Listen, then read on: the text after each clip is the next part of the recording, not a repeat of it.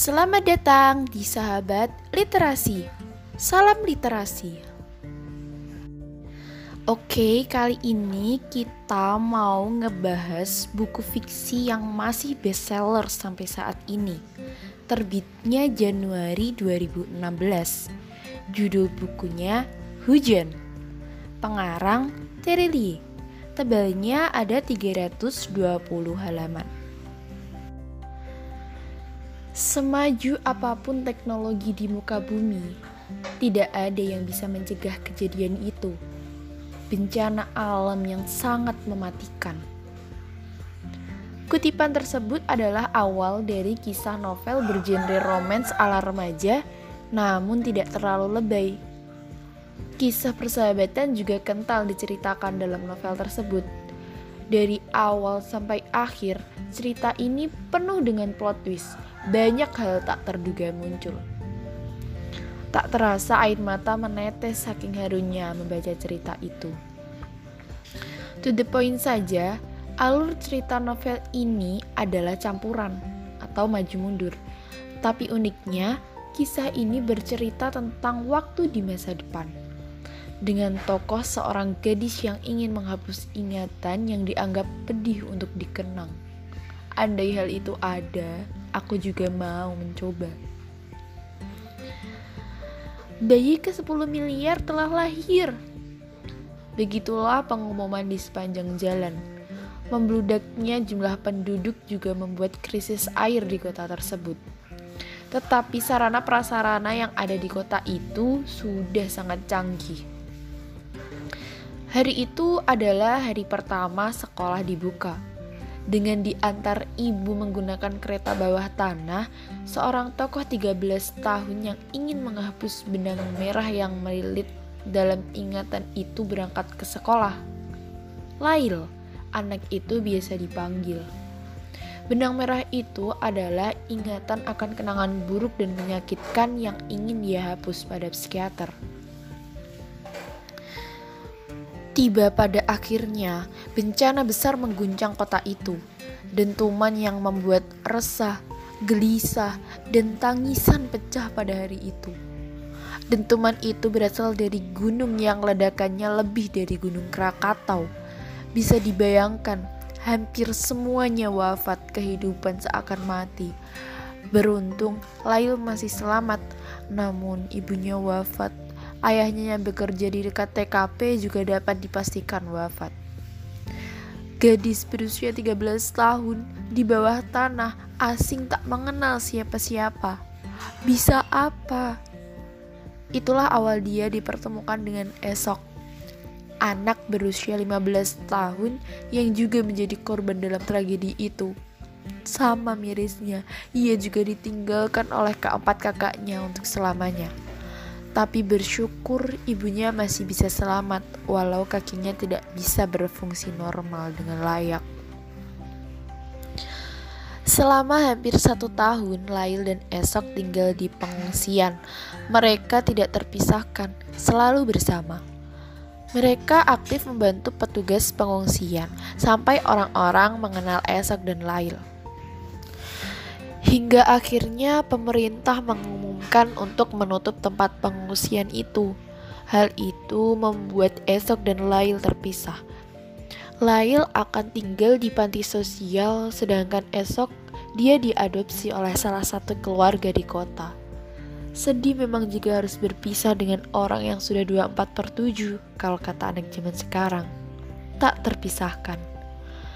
Di panti, Lail bertemu dengan kawan baru, Kribo rambutnya, selera humornya rendah alias receh. Tak ayal jika ia suka ngelawak, ceria, dan ambisius penuh semangat.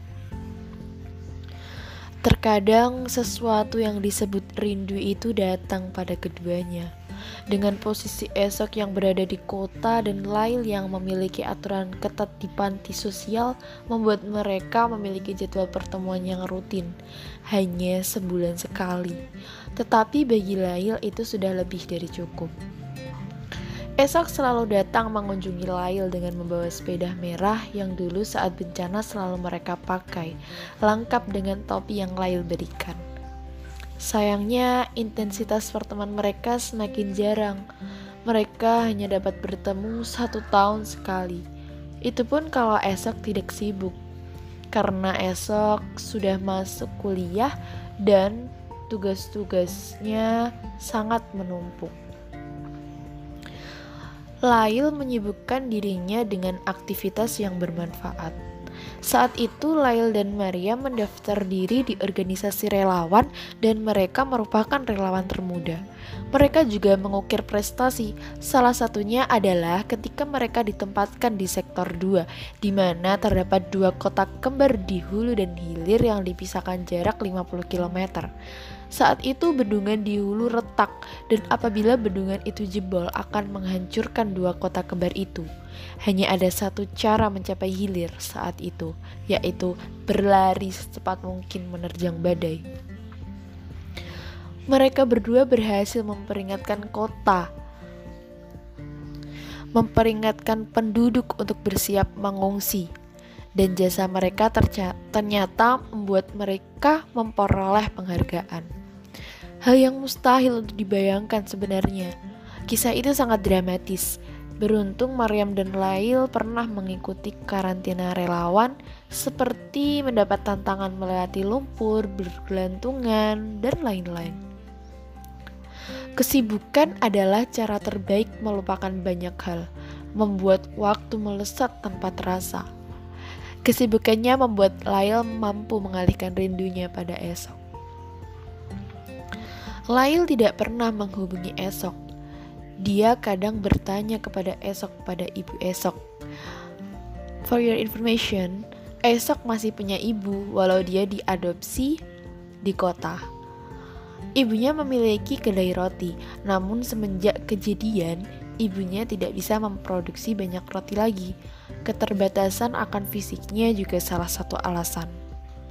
Dan ternyata keluarga yang mengadopsi Esok adalah keluarga penting di kota, yakni wali kota. Lail tidak enak jika harus menghubungi Esok di tengah kesibukan tugas kuliahnya yang menumpuk. Singkat cerita, ternyata kesibukan Esok adalah tengah mengerjakan sebuah kapal luar angkasa yang akan membawa penduduk bumi ke luar angkasa untuk menghindari bencana yang lebih besar dari gunung meletus. Bencana itu adalah suhu bumi yang semakin lama semakin panas karena kerusakan stratosfer yang diakibatkan oleh keegoisan manusia. Sejak bencana gunung meletus, iklim di bumi tidak terkendali. Para petinggi negara mengadakan KTT untuk memecahkan hal ini.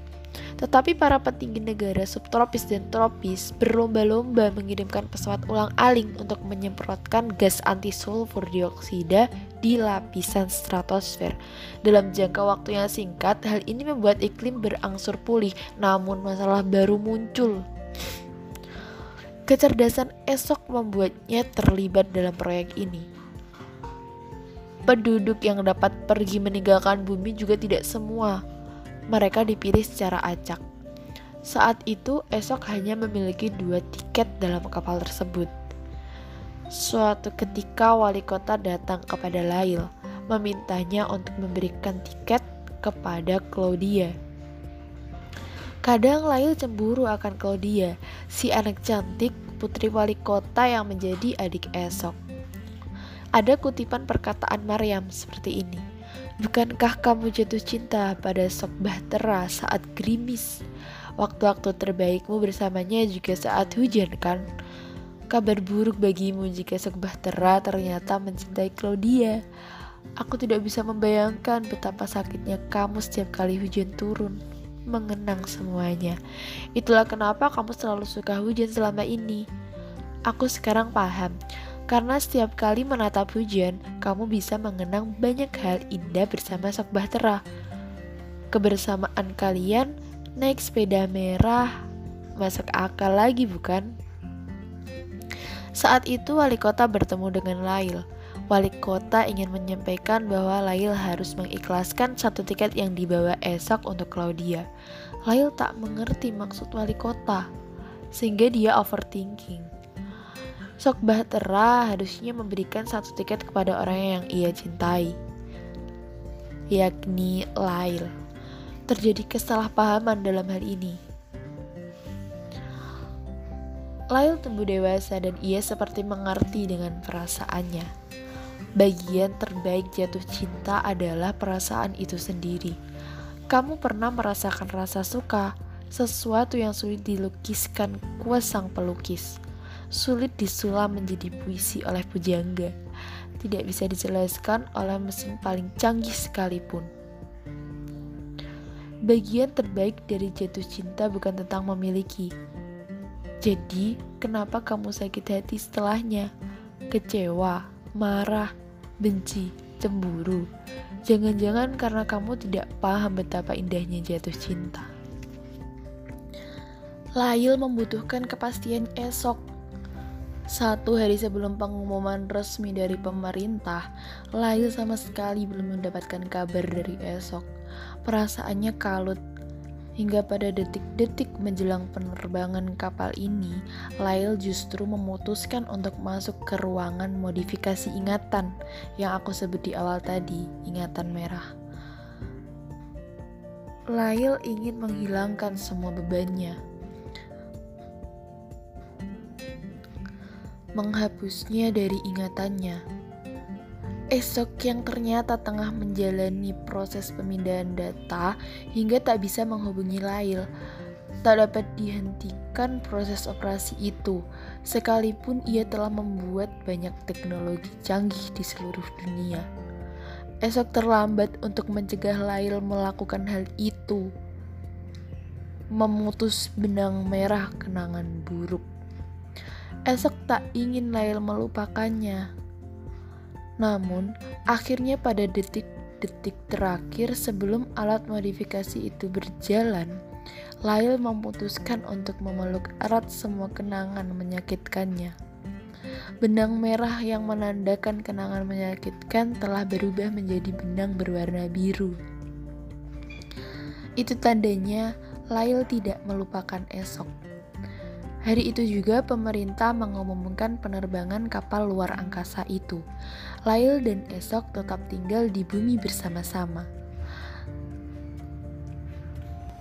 Karena Esok memberikan tiket itu kepada Claudia dan ibu Esok untuk terbang ke luar angkasa. Satu bulan kemudian, mereka menikah. Elijah, fasilitator Lail di ruang operasi, mengerti bahwa bukan melupakan yang jadi masalahnya, tapi menerima. Barang siapa yang bisa menerima, maka dia akan bisa melupakan hidup bahagia. Tetapi jika dia tidak bisa menerima, dia tidak akan pernah bisa melupakan.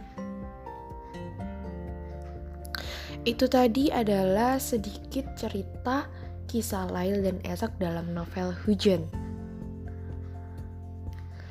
Sampai jumpa di episode selanjutnya. Salam pergerakan.